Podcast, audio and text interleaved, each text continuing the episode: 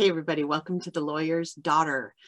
It has been quite a week in watching the um, presidential impeachment trial. And regardless of your position on that, we saw a lot of behaviors and things going on that I thought were really interesting. And it got me thinking a lot about how the truth is often denied those of us who know what's true. Now, I'm, I'm speaking about this very, very personally we know something's true, we lived it, we experienced it, and yet we are told what happened to us is somehow not true, not significant, not important. And it reminded me of the movie Gaslighting, which I'll talk about in just a second. And this whole concept of gaslighting, which is so important to anyone who's been through some sort of trauma or abuse, or my God, just lived with a monster. So the this is pretty cool because I'm going to do today's podcast on gaslighting, and I'm going to just introduce you to the concept, the big picture, and for anybody, God, who's not old like me, you're may not even know what this term means because it came from a movie that's way before my time. I just know about it because my mom loved the idea of gaslighting because my dad basically did a lot of gaslighting to my mom. And so that was a, something I learned and grew up with because it was true. And my mom wanted me to understand what my dad was doing anyway, in looking at this information, what you'll hear today is how you can understand it, recognize it, and then start to protect yourself from it because it can be really, it's hard to recover from trauma if you're not being validated. In fact, if someone's trying to diminish your pain.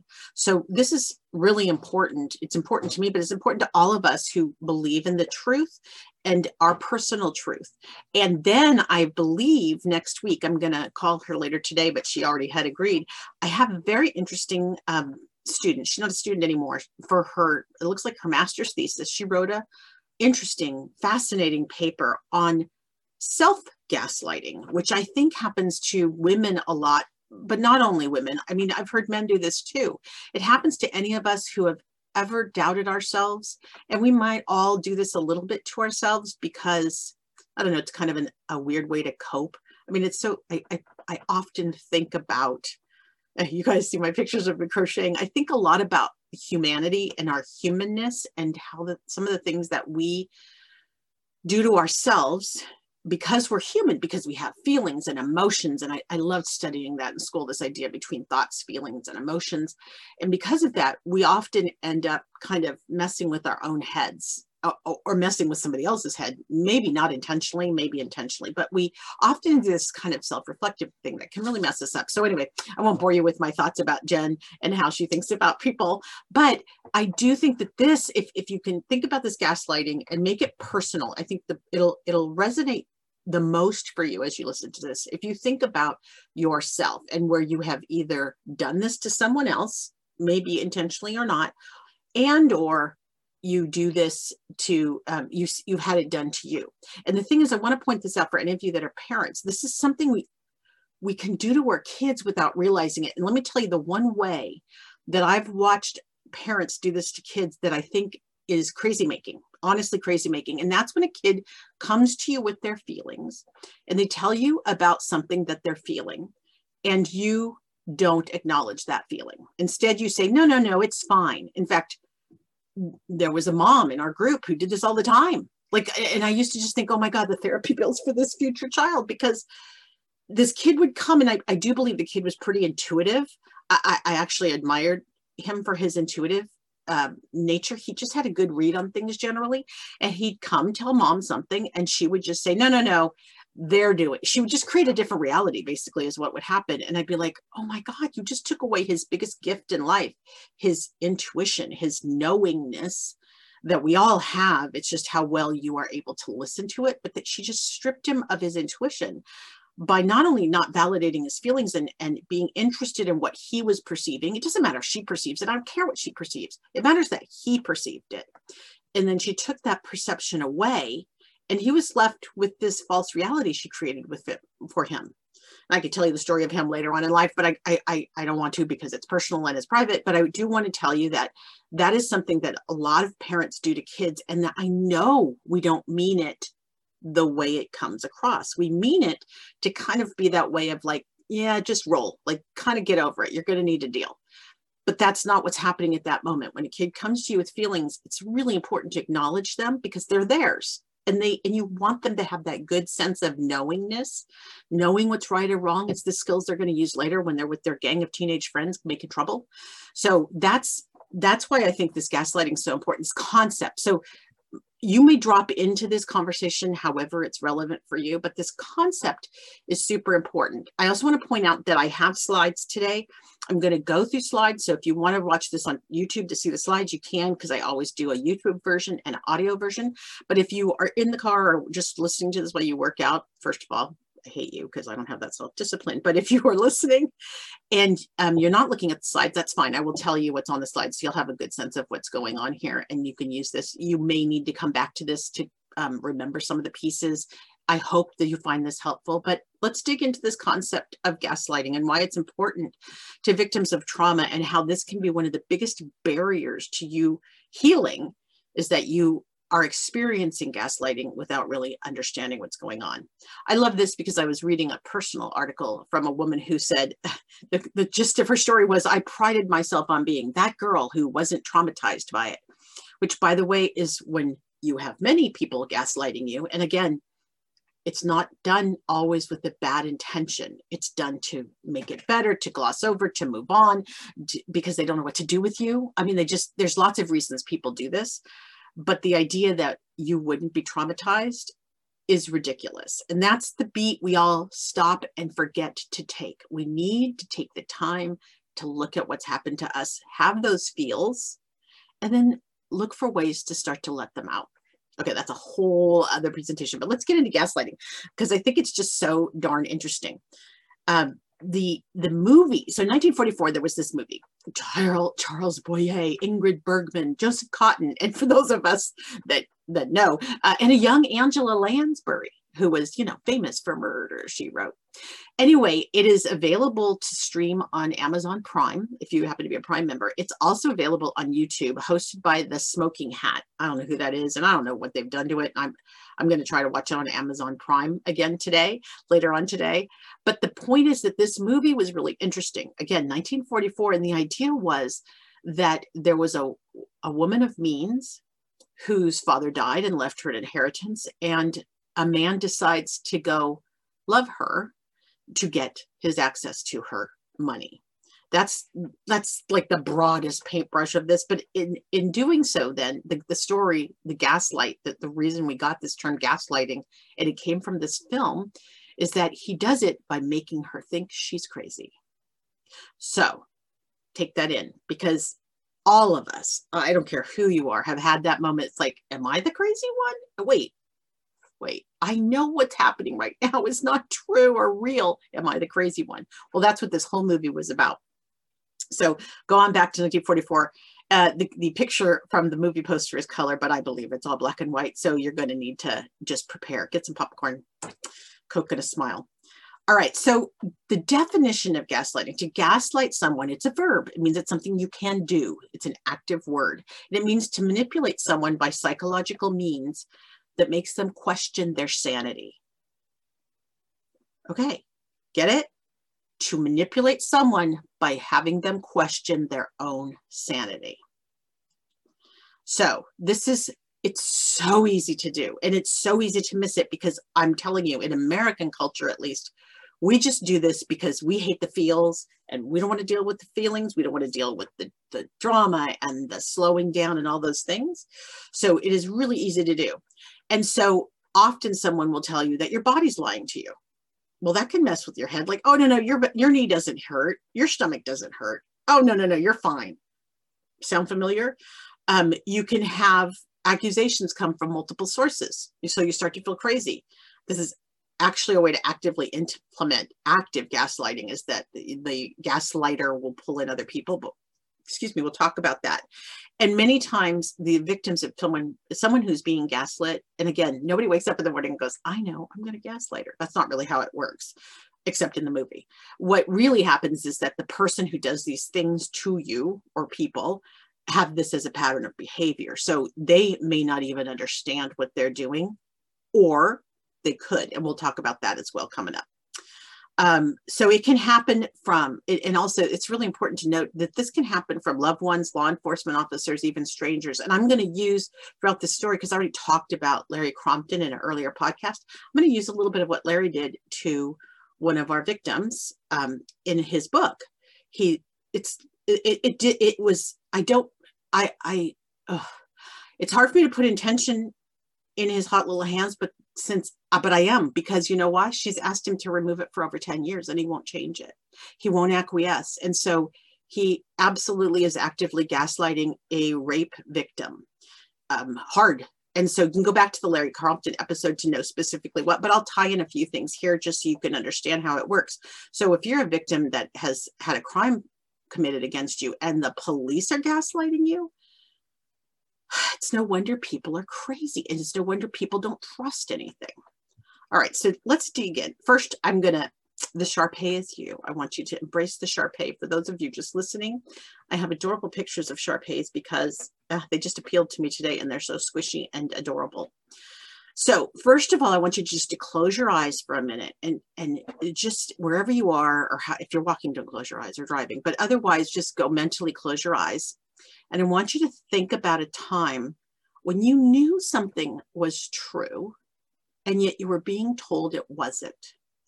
So it could be that, um, it could be something as simple as like, I know my lunch money was in my bag and everybody's like, no, it isn't, no, it isn't, but your friends took your lunch money. Like it could be that simple. And if your kid comes in with that story, just believe your kid, please, because otherwise you're just taking away something that belongs to them. So close your eyes and imagine the times that this might have happened to you. I look up to the rights because I'm imagining too. Um, and these are the things that can make you crazy. And so it you may have had it happen to you this morning, or it may have happened yesterday. I mean, these this happens a lot. Like I said, intention is a separate issue, but gaslighting happens a lot. People who typically love you or care about you gaslight you with things like this. So these are phrases people who care about you might say. Oh, you're going to get over this. It happens to a lot of people. So what have they done? They just took it away from you. I love you, but I don't want this to be all you are. Hmm, have that heard that one before? Don't you think you're overreacting? Oh, you're somehow abnormal. You're overreacting. Ah, you're fine. You'll be okay. Just get over it. Carol Daly told this over and over again about how the men and the dads reacted to the daughters and the wives that were and girlfriends who were raped by DeAngelo. Um, you'll be fine. You'll get over it. I just, I'll never forget when she said one man told her, we burned your nightgown. That didn't fix it. We, we burned the nightgown you were wearing when he raped you. Like, poof. Oh, okay, sorry, some of these things might make me scream. Um, why do you think he or she picked you as their target? This one, this one, I know for a fact so many victims of trauma think of why did they pick me? What did I do to make them hurt me? I want you to stop that stinking thinking right now. Mm -mm, nope. Unless you punch that person in the face and they punched you back, which I consider a fair fight, generally, generally people have not done something to provoke being hurt. I want my old, I want my old you back. Can't you just put this behind you? So often you're told that the other you, as if that's possible and you somehow were hit by a big case of mitosis and you split into two, except mitosis would I would argue that that was identical. And in this case, no, the old you and the new you are not the same and we talk about this a lot in trauma healing, this old you, new you stuff, and that I lost myself and I'm not the person I was.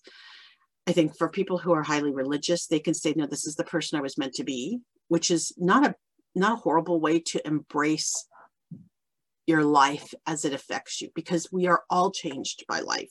And I struggled really hard when I realized my daughter had been sexually abused and I thought, oh my God, they changed her. I don't have my kid anymore. Like they broke my kid. That's a terrible thing to think. And that's a terrible message to deliver the kid. So I had to learn to let that go because I actually did think that people got changed and that I wanted my old kid back. Instead, I got a now, now we went through an awful lot of hard times, but now I have an amazing kid because she's using all of this suffering to do amazing things. And she's tremendously empathetic. But that idea of I want my old you back can feel like you, you're the current you, whatever that is, is somehow inadequate, insufficient, or needs to disappear. And that the old you is the superior person. Don't buy into that crap, please. And then, of course, the the lovely much more likely to come from people outside your circle, little broader circle. They mean you no harm, but they say stuff like, cheer up, or don't cry. Pretty girls don't cry, or big boys don't cry. Okay, you know what I would say to that. There's an F word in there somewhere when I hear that kind of thing. But if we look at a predator, if what a predator might say, I'm trying to change slides, guys.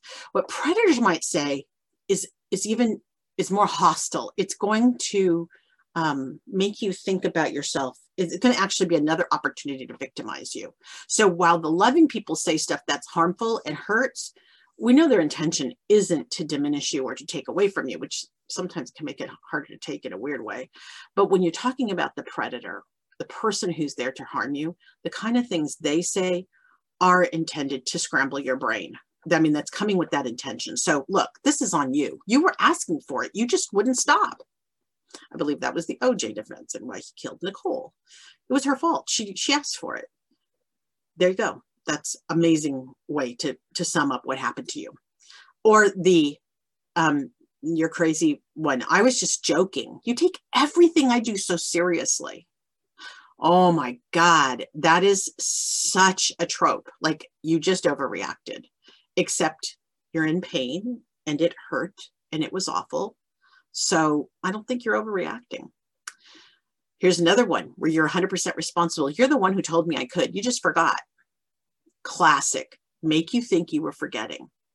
You misunderstood. You weren't hurt. I would never hurt you. That one's, oh my God, sorry. That's just one that gets me so much. Like, I would never hurt you. And then they hurt you again and again. It's the abuse cycle, right? Here's some flowers. I love you. Bash. Why didn't you make what I wanted for dinner? I, I know these are getting cast as gender. I don't want to do it because it happens to men too. Men get told all the time after they've been beat up, you weren't hurt. That was just regular schoolyard fighting. Or, you know, learn how to take a punch or everybody gets pantsed. I mean, all the degrading things we do to each other as humans, back to what I think about at night while I'm crocheting, but it's, it's unbelievable. But to them blame the victim is worse. Don't be so sensitive. There's nothing wrong with what happened. Well, yeah, there is, because that's not how I like to have sex. That's not how I like to be seen out in public. That's not what I would ever do in any way, shape, or form. This is not aligned with my character.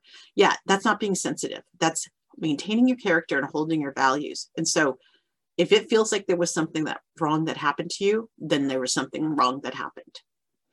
And then finally, you liked it. It was your sexual fantasy. And this is ripped from the pages of Larry Crompton's book, where in there he characterized one of the rape victims as experiencing her greatest sexual fantasy during the rape with DeAngelo, which I, I can barely still say that sentence that he wrote. It, it gets me insane. But that's the kind of way that your experience gets taken over by the predator. And then the predator tells the story in their words, negating you, even worse, harming you, and generally messing with your reality and gen- and also messing with those people who want to believe you. And they feel like well but this other person like he's a cop. How would the cop be wrong and you be right? Like that doesn't make sense. Well we're all learning right now in america authority does not necessarily mean that you have character.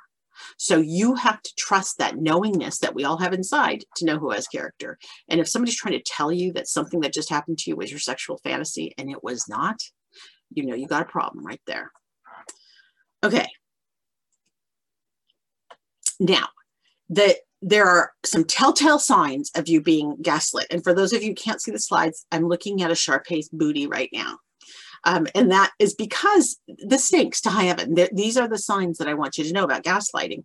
It'll be interesting when our guest comes next time, uh, next week, to talk about what she's seen and what she found in her study, because it's much more contemporary than this history of gaslighting in that she's looking at um, some of the new learning we've done about women and about men and how we internalize this stuff. But the first step the first thing a gaslighter knows and the way and the first reason this works i think i have uh, 11 reasons how they how they go into this. I just want you to recognize them because they won't necessarily all come in a giant envelope and give, be given to you. You're going to have some of these will feel really really relevant and some of them you may not have experienced. Good for you. I don't want you to have experienced all of these but sometimes um, but some of these you may have. And so that's why I'm going to go through them just so you can have them in your brain and know, no, this isn't how, this isn't how it's supposed to work. And then again, like I said, if you're a parent, if you're responsible for somebody, tune it in for your own brain. If you're doing this to anyone unconsciously, just tune in. Okay, so the first thing that an intentional gaslighter knows is they know confusion weakens people. This is like classic movies all the time make sure you confuse your subject so that they don't they start to not know what's true.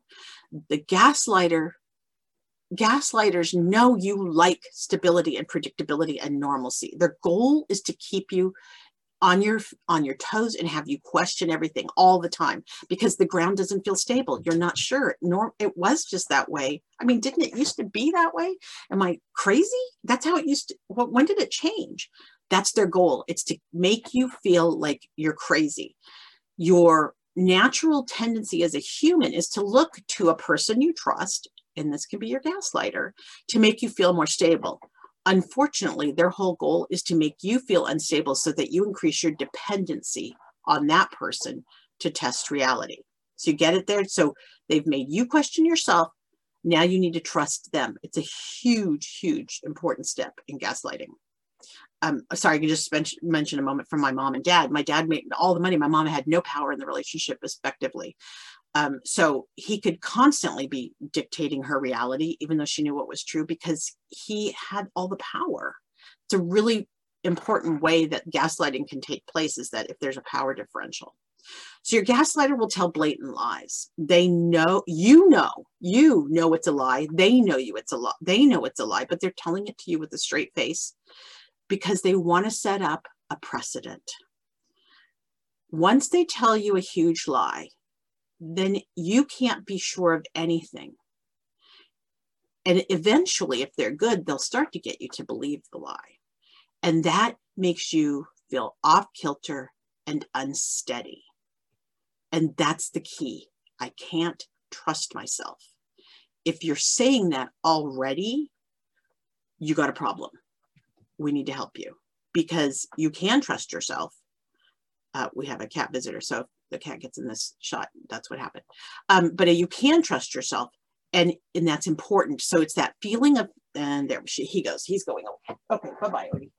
Um, you can trust yourself, and that's the most important thing. If you feel like you can't trust yourself, you're you need help. We're going to get you some help because that's that's really really important. They deny, even though you have proof. So this is classic. You know, they said they were going to pick up the kids after school. You know, you heard it. That was the agreement. You're going to get the kids. I'm going to go ahead and run to the store. But then they deny it. They didn't pick up the kids. They say, no, it didn't happen. And now you're like, wait, I swear I knew we agreed. I know that was the plan. But now you're questioning your reality. And the more they do this, the more you start to feel like I don't know what's true anymore. But the kids, I, like, I can't trust him with the kids. I can't trust that agreement, not him, them. I can't trust that person with the kids to pick up the kids because they didn't, I can't have the kids be in danger. Oh my God, I put my kids, you didn't put your kids in danger. You had an agreement the gaslighter is trying to make you think you're crazy. That's a really pedantic example, but I want you to think about it as you go through. You'll start to see these things make sense if, if this is happening to you or if you're doing it to someone else. Uh, they will use positive reinforcement to confuse you. So this this gaslighter, the person or entity that's cutting you down is telling you you don't have value. And, but then all of a sudden they praise you for something you did. And you're like, but I'm garbage. I'm, I keep doing things wrong. Why is this good? Well, it's because then you will let your guard down and go, well, maybe it's not that bad. Maybe I'm not that bad. If they can see that I'm still doing stuff that matters or I did a good job on that one thing, maybe it's not that bad. Okay, you and also my predator is not that bad. This is such a common female thing. So I'm going to bring this up in the context of women, but we're always looking for a way out and to decide somebody really didn't mean it and that it's going to be okay because we just are confrontation averse. Well, some of us not me, but some of us are. Conf- I was confrontation averse at my bad job though. When I was being so abused at my job, I, I, I would. This would exactly happen where I'd get praised for stuff, and at the same time be told every day what a failure I was. So there's a really good example of how that makes you just not even know where to go. Um, and it's a this is part of the keeping you off fil- off kilter. But what's really important about the thing they praise, and this was absolutely true in my abusive work situation, what they praise is something that probably serves them, like, hmm, dinner was amazing, or oh my God, I am so glad, honey, that you picked out the right flowers for me. You always know how to get me the right flowers. And meanwhile, everything else he does is wrong if you're the gaslighter or if, if in, that kind of situation. So just think those things through. What did you recently get praised for? And did it serve the the predator? Did it serve the person who's gaslighting you? They wear you down over time. So this is this is how it really really works. It's not like somebody can decide tomorrow that they're going to come gaslight you. It is a long game. It doesn't have to be that long of a game depending on your stability, your inherent stability, but it is a long game. And so the idea is that it's done gradually. It's a lie here and then a lie there and then a snide comment and then it starts to ramp and you can be sucked into it. Um, the experts call this the frog not realizing the water's getting hot kind of situation. And honestly, if you think about it, the minute things start to change and the things that you knew and trusted are no longer trustworthy, you're in the pot. The water's getting hot. So that's why this this is mm-hmm. why I do this so bad because it's it's so insidious and it creeps up on you and you don't realize when it got away from you and when you lost yourself and how it is that you aren't your best advocate anymore because nothing makes sense anymore. You can't trust people. Your predator has made it. Uh, well, it's going to get here right here. One of the things your predator does, I don't. They they project. There's and they also cut. They isolate you. So that's the next slide coming up. But they they project. So they tend to accuse you of the bad things that they're doing.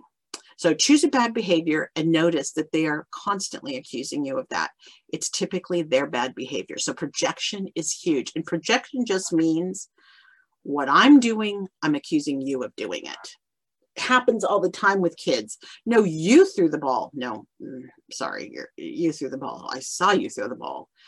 But you can try to make me think that your brother threw the ball or that I threw the ball, but I didn't kids are amazing to watch for projection. It's a really young, young way of problem solving, but it's absolutely a psychological construct and it's one you need to watch for. So if somebody keeps accusing you of doing, and, and that was the irony in my incredibly abusive job, the person who was coming at me so hard, who was the CEO of the company, was absolutely so guilty of the things he kept telling me I was doing. It was pathological how many of the things that he accused me of that were the things he was doing. And yet, there's not a darn thing I could do about it. I didn't have power. I had gone to see a lawyer, but I feel like he found out because I was laid off immediately. It's the only way I couldn't sue him. Um, actively, at least that's according to my lawyers, that I had to be laid off. And I was laid off almost uh, like within a week of when I saw the lawyer. So I really feel like, and I was I was cagey, guys. I was careful. And I still feel like he found out somehow. I didn't tell people. I kept it a secret except from my mom and my daughter. But I still feel like it got out. And he was classic at projecting. And then they use what is near and dear to you. This is so important. They use the things you care about as ammunition. And most frequently, it will be your kids. In my case at work, it was my team oh my God, when he started coming for my team, but in a really mean way, it, you kick into your mother bear thing. And at the same time, it makes you think you're being a bad manager. And in this case, when they use what's near and dear to you as ammunition, something, let's use the example of kids. They know how important your kids are to you. They just know your kids are everything. They know how important the kids are to your identity. So it's tied together. And so they go in and they, that's the first thing they attack is they tell you that you are a bad parent, a bad mother, a bad father, a bad manager, a bad, you name it, something where you're responsible for others and you actually are doing that honorably and with deep character and deep integrity to be told you're doing a bad job. Think about somebody telling you you're doing a bad job with your kids. Ouch. nobody's perfect. My God, I don't know how everybody anybody's parenting right now. It is hard just to support one another. So you can see how vulnerable you would be if that is your most important important thing in life. Uh, it's something you care about very very much. So watch how they're using the things that you care about as ammunition to undermine you. And then their actions don't match their words. It's funny, y'all know I watch Rachel Maddow because, you know, I'm a liberal elite or whatever. Uh, I'm not. I'm super moderate, but I do care about human rights and civil rights. But I also really like Rachel because she's super smart and she uses good words. But she says the thing I've always said, and I, I learned this from behavioral interviewing. God, decades ago, which is a scary thing to say, but the idea of a behavioral interview is that past behavior predicts future behavior. So in a behavioral interview, you ask a candidate about a time that they did a thing that you care about. So tell me about a time you placed a press release and it got news coverage. That's the question. If they've done it before, it's super easy to answer that question. You just pull out an example of when you've done it and you explain how you did it. And then it's funny because as you tell that story, the more I, more things come back and it's a very authentic way to find out someone's uh, history and, and, work experience. It's a, it's a great authentic way to do it because their past behavior, I've done it, I was successful at it, predicts future behavior. Yeah, I'm going to do it well in the future. This is the same thing as that actions match words. So it's the same idea. When somebody keeps telling you, oh no, I've done tons of press releases, but they can't show you that they have any actions that match, their actions do not match their words. So this happens a lot, a lot with gaslighters. They'll tell you they care about something and then they don't do it. Always watch what they do, not what they say. It's so important. It's so, it's even important just in raising kids. If you have a kid that you keep asking to clean up their room and their room has never been cleaned up, I think you might be the one with the problem because you're chasing the wrong rabbit that's just not something your kid has demonstrated they're going to do. You may think you could beat it into them, change them, whatever. If you choose to go down that path, that's your parenting choice. I, on the other hand, would try to find a way to make it more important to them and, and change their thinking about it rather than just keep having a war of wills. I'm not a big one for power struggles in that way.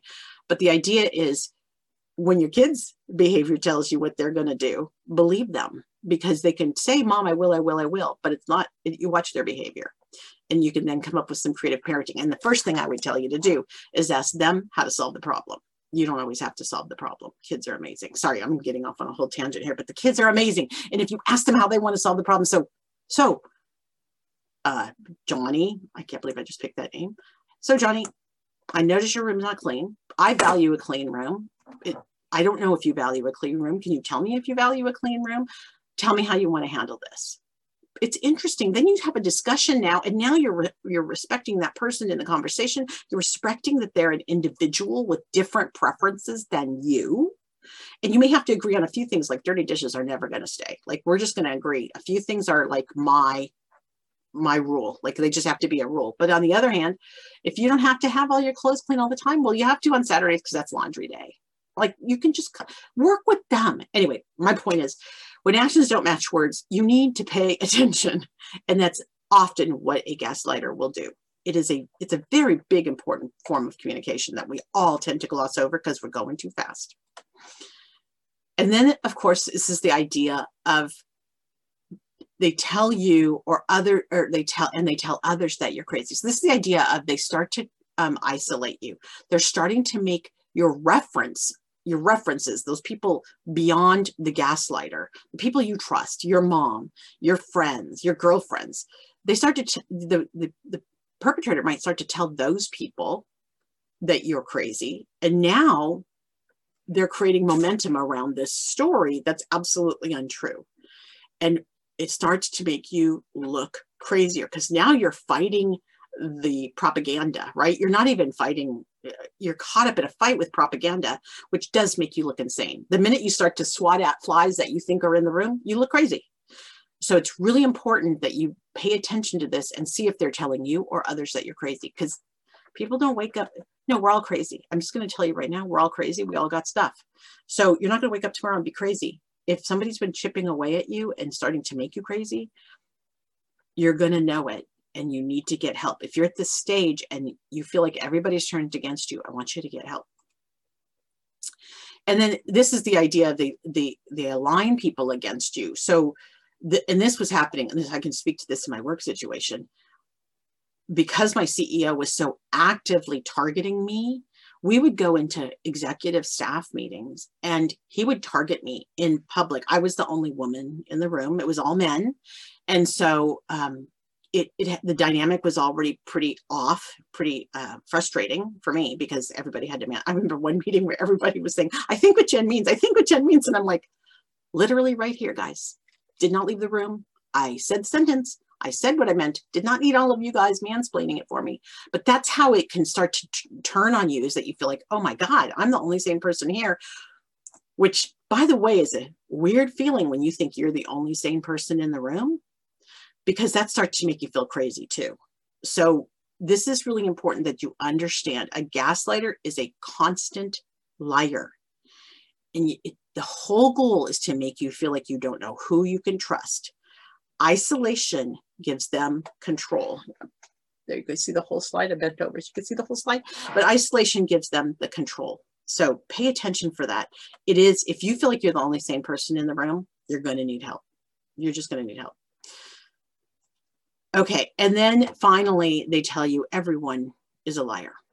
Your family, the media, you can't trust anyone, nothing can be trusted. It's a way to manipulate you, and it makes them then you solely dependent on them as the one source of truth.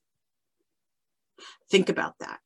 You've been isolated. People think you're crazy. You think you're crazy. You don't know how to trust your own behaviors. What the predator is saying versus what they're doing isn't consistent and everyone else is lying to you. That's what the predator has told you. Everyone else is lying to you but me. Do you get how powerful that is? Now you have become solely dependent on that soul for your survival. And they do not, do not have your best interests at heart. Okay, this stuff gets me crazy. So, all right, let's pull out. Let's pull out about. Let's pull out of this. So those are all the ways you can tell if you're being gaslit. But there are some also some things you should know that are just have to do with the uh, mental health science of this. The National Domestic Violence Hotline, by the way, for anybody who doesn't know, you can go on to uh, it's 800 799 SAFE if you need to call someone to, to talk about being gaslit, because you can absolutely call them and talk if that's your first phone call. You can go to Chris's group and talk. You can come to my Facebook and talk, but I want you, but I'm going to tell you how to be careful in a minute. So I want you to know that the National Domestic Violence Hotline is a safe place. But again, you're going to still need to protect yourself if you're in real trouble. So gaslighting happens because someone wants to gain control over someone else but it's a behavior someone learns by watching others. So they've they've been groomed by someone else. This is not something that many people just know how to do. Someone's taught them how to do it. And they have a sense of entitlement or feeling that they are worthy of having that much control over you. And they also may believe that their feelings or their opinions matter the most. So this is someone, and we'll see in the next slide, who's a little delusional about their worth and value in the world, such that it is greater than others. Now, when it becomes, uh, when they become neurotic or pathological, uh, these these skills, these skills, this gaslighting skills can be can be tied into narcissistic personality disorder. Now, if you haven't gone to learn about narcissistic personality disorder, it's fascinating and it has all kinds of nuances and um, uh, you know, and it, it, exists on a spectrum just like everything else. And, you know, you could be very narcissistic or not so much. You could be neurotic or pathological. You can have other uh, mental health things that go with it, like a hysterical personality disorder. You could have just a borderline personality disorder that goes with your narcissism. Narcissism, I always think of narcissism as like the, um, the spice that goes on top of the hot soup that is you. So like, oh, here's a, here's a bowl of tomato soup, but I'm just going to add a little narcissism on top to make it completely crazy. Good chances that the person who that soup is already some kinds of crazy and that the narcissism is how they express it. So it's more than being self-centered or vain. This is someone who really lacks empathy. So being a sociopath is often very common with narcissism because they just don't have empathy. So they don't They don't see you suffering. This is really important because I think it's the difference between that mom who makes a mistake and gaslights their kid because they're trying to get their kid to just roll and get on with it versus a narcissist uh, versus a gaslighter who's acting with intention. When they're acting with intention they just don't care how other people feel. It's not they're not capable of it. They don't they don't how you feel other than they get off on having control over you but that's again about them. So any sentences you say about your gaslighter if you find that it starts to become about them meh, you're on something. Because every time it ends up being about them in fact, you could argue the mom by not taking the time to listen to their kid. It was about her. She wanted to get back to her discussion with the other moms, right? That's not cool. You can, if if I thought and I know she didn't, but if I thought she was going to discuss this later with her child, that'd be different. And I might say something like, honey, I think you might be right, but I want to talk to you about this a little later because I'm busy right now, but I think you might be onto something. Look at how validating that is. And you moved on and you have an opportunity to talk with your kid later. Like that's amazing. You just moved the thing on, you validated who they are as a person. Like your your intuition's working, babe. I agree, but I don't have time to talk about it right now. But we're going to talk about it. And then, as the parent, you need to take the note that you need to talk about it later. You do need to follow up. Remember, what you say and what you do are two important things, and you following up and doing it matters. That's how your kid will know you're trustworthy and can let things go then sooner, knowing you'll get back to it. Okay, the other thing is that this narcissist might need and that your gaslighter may distribute may um, show to you this the side of them they may show us this constant need for admira- admiration and attention. Look they have you sucking up to them because you can't breathe without knowing what they're telling you to do. They want to be seen as somebody in control. They want to see that this so speaks to what was going on at my bad job. Like this person just he was so insecure he actually said he'd never been a CEO before. And he actually said right at the beginning of us starting to all work together, this team kind of, it was a startup. This is what happens. They bring in this team, we bring in our friends, we all kind of figure out what's going on and we triage. And I remember that we were talking and he said, I need to fire somebody right away or else I'm not going to look like a strong leader. And I thought, um, was that in Harvard Business Review? Because I don't think that's a thing. Firing someone so you don't look like a so you look like a strong that what a what a garbage thing to say. And it was so random. Like it was about firing someone. Like that was actually his thought, not I'm going to come in and assess everything. You know, you start something new, you kind of always do this audit and this assessment and figure out where you are, where the holes are, what can be repaired, what's easy to fix, what's hard to fix, all those kind of things. No, no, no. We're going to fire somebody soon. And he did, by the way. And I don't remember how it went down, but he did because I'm just so appalled that that was, that's what he thought leadership was, was to fire someone. And then of course, and this is so true of my guy, my my gaslighter, a belief they're they're special or better than everyone else. And this even tied in, in this in my case, it even tied into his religion. He actually thought he was anointed by God to do some of the things he was doing. So the delusion can run deep, is what I'm saying. Okay, if any of these things are happening, by the way, if if it's if you really are convinced you're dealing with a narcissist, you may need to leave. And you're going to need to figure that out. It's not easy to do when you're already the person who's beat down. So there are tools and things where you can get help with this but i just want to bring it up that it might be so bad for your own survival and sanity that you might need to leave. Okay so so what do we do? You got to do some self-care um we talk chris and i Redding and i talk about this all the time this idea of i i write she paints sheds Chris, if you're laughing right now, because you know that's true. When you can go see the pictures of her in her group, but she paints sheds. She does. Uh, she cooks. Oh my God, she cooks. She she um, is very good at personal at networking and and I hate being on the phone, but she's so good at it and she likes to talk. And so how you so my point is it's not to talk about Chris. My point is to tell you that whatever um, your way of expressing yourself is, although writing down is really important for legal reasons, you need to start to get this stuff put in writing because it is going to become your source of sanity and it's incredibly important. So the reason that you're going to write is that you may need, well, there's a good example. Uh, we just saw it in government is that contemporaneous notes. So something bad just happened. If you can go away and send an email to a friend, and I'm going to tell you specifically why an email is so important. An email has been upheld in courts because it is time stamped and it is contemporaneous, meaning it happened, it, you're documenting something that just happened. And it is, um, it's, it's, it's dated, it's documented. Anyway, and it's and you're the author. I know emails could be fake. That takes a lot of work. None of us have time for that. And that would require, and I do think that if they had to through forensics, they could find out that an email has been um, edited. But at this point, I'm going to tell you that if something bad happens, no matter where you are, if you can get on your phone and type an email to someone who you trust, do it. But I have a caveat in a minute about that. I, I have a caveat about your safety. So I want you to know that's your ultimate goal but you may have to go do it where you literally go see your friend and do it on their phone to send to them. And I'll tell you why, just a second. Anyway, my point is self care and starting to stop the insanity. The way to pop the gaslighting balloon is to start to write things down, especially the things that you know are true.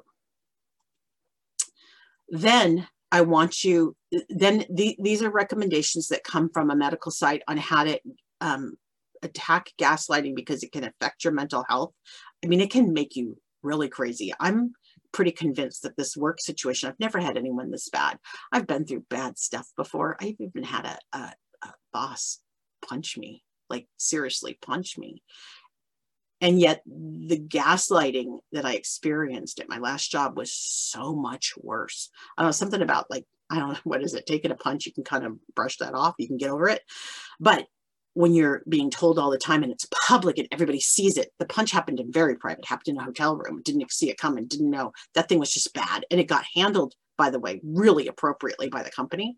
In this case, there was a, the company supported it by hook or by crook because the person in charge had all the power. I didn't, I was fighting the man. Like I was up against the CEO and it was just mono a mono fighting. So it really can affect your mental health. It absolutely knocked me over. It just did. And then to get laid off on top of it when I really was doing a good job, crazy making. So this idea that you need to you need to watch your mental health. This is why I want to talk about this today because I think it creeps into any of us who have been victimized. It's really rough. So gathering evidence is important because it will help you know you're not imagining things. Now, gathering evidence is you know photography writing. It could be it can be really useful to have this ev- evidence later if you have to pursue legal action. So for many women in um, this could be divorce or breakup or child custody. It could be trying to retain um, ownership of your home or your belongings. It can get bad guys. You can really eh, gaslighters can work very hard to take away the things you care about. So starting to document and having that dated contemporaneous and that's so important it's a great word hard to say contemporaneous means it just happened and i'm going to write down what just happened it's honestly as a lawyer's daughter my dad taught, taught me this from the beginning of time i always have kept contemporaneous notes on things that were bad i used to keep i I still kind of do, but not quite as bad. But I used to keep a calendar every year, and a very annotated calendar, because they asked me where I was during the murder, right? So I thought I need to always be accountable for where I've been. And I would keep them with my tax records so I could know when they said seven years ago on the night of the 27th, which they always do on TV. And I just laugh going, who knows? Did they have kids? Because if you had kids, you don't know where you were seven years ago. I mean, children wipe out our memories like nothing I have ever seen. So I used to keep calendars. This is the same idea. You want contemporaneous notes of what's been happening. They suggest a secret diary. Now, this is, it's so important that you keep it secret. But a secret di- diary lets you track the events over time. You're going to start to build, it, it will potentially horrify you if this is really happening aggressively to you. You're going to start to build out what's happening on date and time and frequency. And you're going to be like, oh my God, I didn't realize how big this was. I didn't understand how derailed I've become. So that's why this diary and the patterns, the, the visual patterns of what's going on are really important to you. You want to talk to someone you trust, a family member, a friend, or a counselor. You can call the domestic abuse hotline as well. You can call the suicide prevention hotline.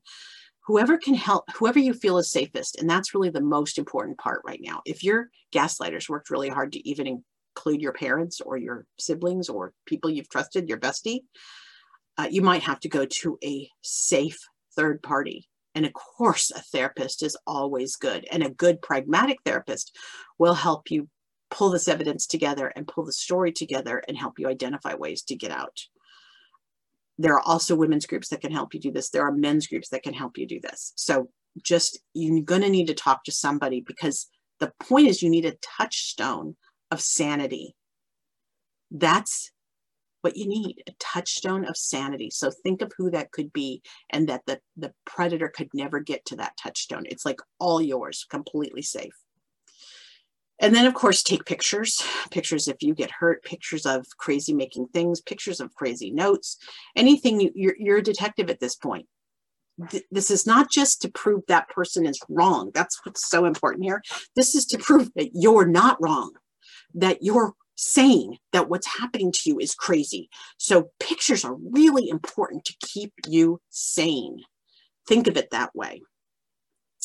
Um, and then, of course, it helps you fact check. It helps you check memories, all those things. Like, do you remember back at do, do, do, Bam Bam's birthday and you threw the cake at me and you're like, that never happened. Oh, well, pick up the pictures of Bam Bam's birthday and look, there's no pictures of cake being thrown. They could try to argue you didn't take a picture of it but everyone knows you can tell if a cake's been thrown. There'll be stuff on the walls. There'll be stuff somewhere. Like there will, everybody will remember it, but it didn't happen. But you think it did because your person keeps telling you. So take pictures, and then they recommend uh, voice memos, um, talking into a cell phone. But again, I'm gonna there's there's a couple things there. You might want to record your perpetrator. Make sure you're in a state where you're allowed to record two people in a conversation. California cannot. Um, I believe in Georgia you can one party can record without permission. So you're looking for the one party record um, rule. If you have that or not, it's okay for one party to record. And then you also can just record yourself, which is not a bad thing to do. Most of our phones now have, um, you know, you can get in here and you can do text, to, uh, speech to text, where you could go press the little microphone and just talk, just get it out. But then I'm going to tell you, I want you to be careful. And that's this next slide is that anything you keep an evidence and i hate for it to sound like that but it's really what you're doing it's it's evidence of the bad behavior being done by the perpetrator but it's also evidence of your sanity so i want you to embrace both when you think about this you're not trying to get somebody because if you're feeling like a victim that's going to feel like what you're doing because you already feel bad but if in this case if you're trying to prove you're not crazy it's another great way to gather the evidence but you do not want your gaslighter or his or her supporters to find what you're doing. So you might have to hide it. You might have to buy a second phone or a cheap recorder and keep that hidden. You might have to keep devices locked away. You might need to put a passcode on your phone. Sometimes, if you're in a domestic abuse situation, this can get you punched in the face. So, you're going to need to use the other ways to to get around these barriers. Like I wouldn't recommend a passcode if your spouse or your person is looking at your text and that's something that they do to control you, don't go down that road. You're going to definitely need to go offline. You're going to need a special place. Um, you want to create, the last thing that they really recommend is make sure you create a safety plan. So this is some way that you can protect yourself and anybody else you're responsible for protecting that you have a safe place to go if you need it. This is if things get really, really bad, but I just want to keep this in your mind in case you are in a bad situation. Create a safe place, know how to escape, know how to contact people that you can call for help. So a lot of times I'm notorious for this. My whole life is in this darn phone. If I had to leave, if if I was in a fight with somebody who smashed my phone, I could get it off iTunes or Outlook, but I'd need a computer. I don't know my friends' numbers because I press a button on their name now. So you might have to have some phone numbers written down in a place, in your car, at your friend's house, whatever, but you might need to have some precious phone numbers written down somewhere and you might need to memorize one as the one you call when you really, really need help. And then, of course, self care activities that help you cope. And you need to eventually decide if you are going to stay or go if you can, like in my case, I got laid off, but I was ready to go anyway. I knew I had to go. I knew what was happening to me it was dangerous. I knew it was destroying me on the inside. I knew that everything that happened was happening was like not real, like not based on reality. But then it's a job, right? So you got to find another job. So my plan had been to find another job, uh, do the lawsuit, and then find another job. But of course, I was laid off, and d'angelo was arrested. So the universe had other plans for me. But it, I did get away from the bad guy. The problem is I still wish I fought harder, but that's, you know, whatever. We all have those. So you might need a plan. Think about it. Reach out if you do. And then finally, for everyone who's an ally, because there's two sides to being gaslit, right? There's there's somebody watching somebody get gaslit and not really understand what's going on or why they're falling apart. But if you are their friend, if you're the ally, if you detect something is wrong, there's a few little things you can do to help provide that support. First is to be interested. They may be terrified to speak to you. So you might have to start off with just how can I help you and acknowledging the situation. I see something going on. I'm not sure what's going on. I'm worried about you, but I want you to know I'm here for you. I'm only here for you. I don't buy into any other. I'm I'm your only person. I did actually have one of those people at work who who knew what was going on, and it has saved my sanity. That woman, uh, I call her New Heidi. New Heidi saved my sanity because she knew what she could see everything that was happening, and she goes, "You're not crazy." And every day she told me, "I'm not crazy," but without her, I mean, it was it was so vital. Um, you want to you want to give hugs and provide support. So again, you're imagining this gaslit person feels completely crazy, inadequate, like a failure. Everything they do is wrong. So that idea of I support you and giving them hugs, just touch, however they're comfortable with it. I don't want you to go touch people that don't want to be touched.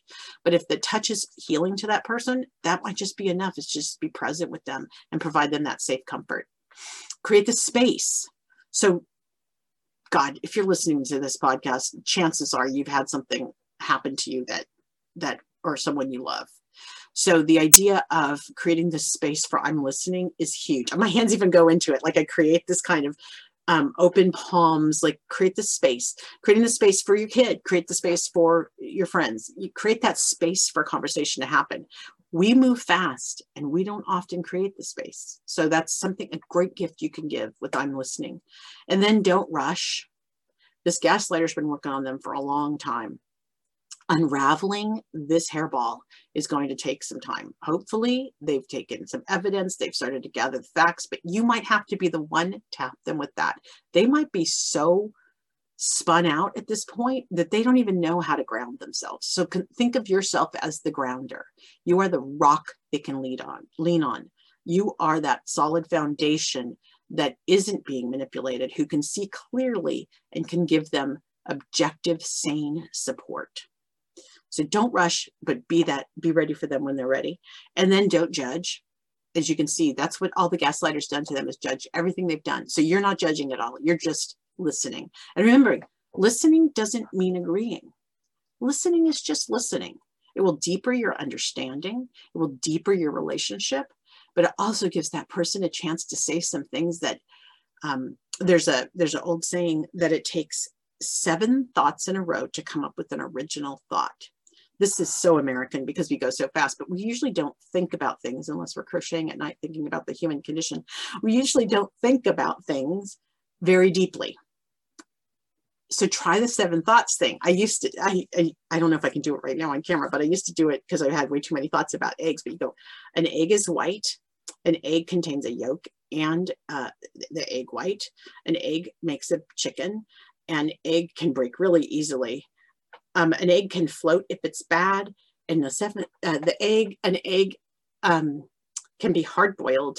And now see, I'm at seven. Now it's harder, right? Because at the seventh thought, you're like, okay, and an egg can make a really fun weapon. Okay, we never, I mean, we know eggs can be weapons, but it's fun how the seventh thought becomes much more because you've gotten the stupid thoughts out of the way, the regular thoughts. That's the idea of not judging. Let them say all the things because if you let them talk enough and if they can say those things without judgment, you might actually get to the heart of the matter. It may take a while to get to the heart of the matter. It's taken a long time to get them this this turned round. So just be slow and don't judge. And then finally acknowledge the struggle. I think that is probably the thing that all of us miss the most. And when we get it, it makes us feel the most heard, which is that I know what you're going through is hard. And I, I, I, I'm here for you, whatever you need, but I know this is hard. Just that, because again, very American culture, we're supposed to drink our gin and tonic and just suck it up. No, sometimes it's really hard. And, and again, you could imagine with a kid, like you know, that's hard when they treat you like that. You're not crazy. They did treat you badly. I don't want to talk about it right now because you're right. But but you're right. It happened, and let's talk about that tonight. And maybe some things you could do next time that happens. Look how that shift happened. That's just a huge shift. So you're acknowledging the struggle, but you're shifting it into, um, you know, maybe we need to talk about it more. Maybe I'll just write it down right now and keep track of it, and we'll come back to it. I don't know, but you know that the person going through the pain is not going to be the best record keeper and is not going to necessarily remember to come back to it. That's the responsibility you take as being the support person. And it's a good thing. And we love you. Being the support person is everything because that's, uh, I mean, that's, that's how we, that's how, that's how you do it. That's, that's the beauty of humanity, right? Is we help one another. So, so that's the end of today's about gaslighting. I wanted to give you an idea of what it is, how to protect yourself, some examples of how it happens. I want you to be aware of it because it can really be something that's happening that can undermine you and you don't even understand why you don't feel very strong or why you're having a hard time. And it sometimes comes from people you least expect it coming from. And then next week, when I have the interview with um, Paige, I will, um, I'm so excited to talk to her. When we talk to Paige, we'll learn more about how we do this to ourselves. And I think that's really an, the other part of this, the, the flip side of this, right? Somebody trying to hurt you is one thing, but self harm, it's so classic among victims. It's so classic among those people that go through trauma. And if we can help one another not do that self harm, that's huge. Thank you for listening to The Lawyer's Daughter. I will see you next time.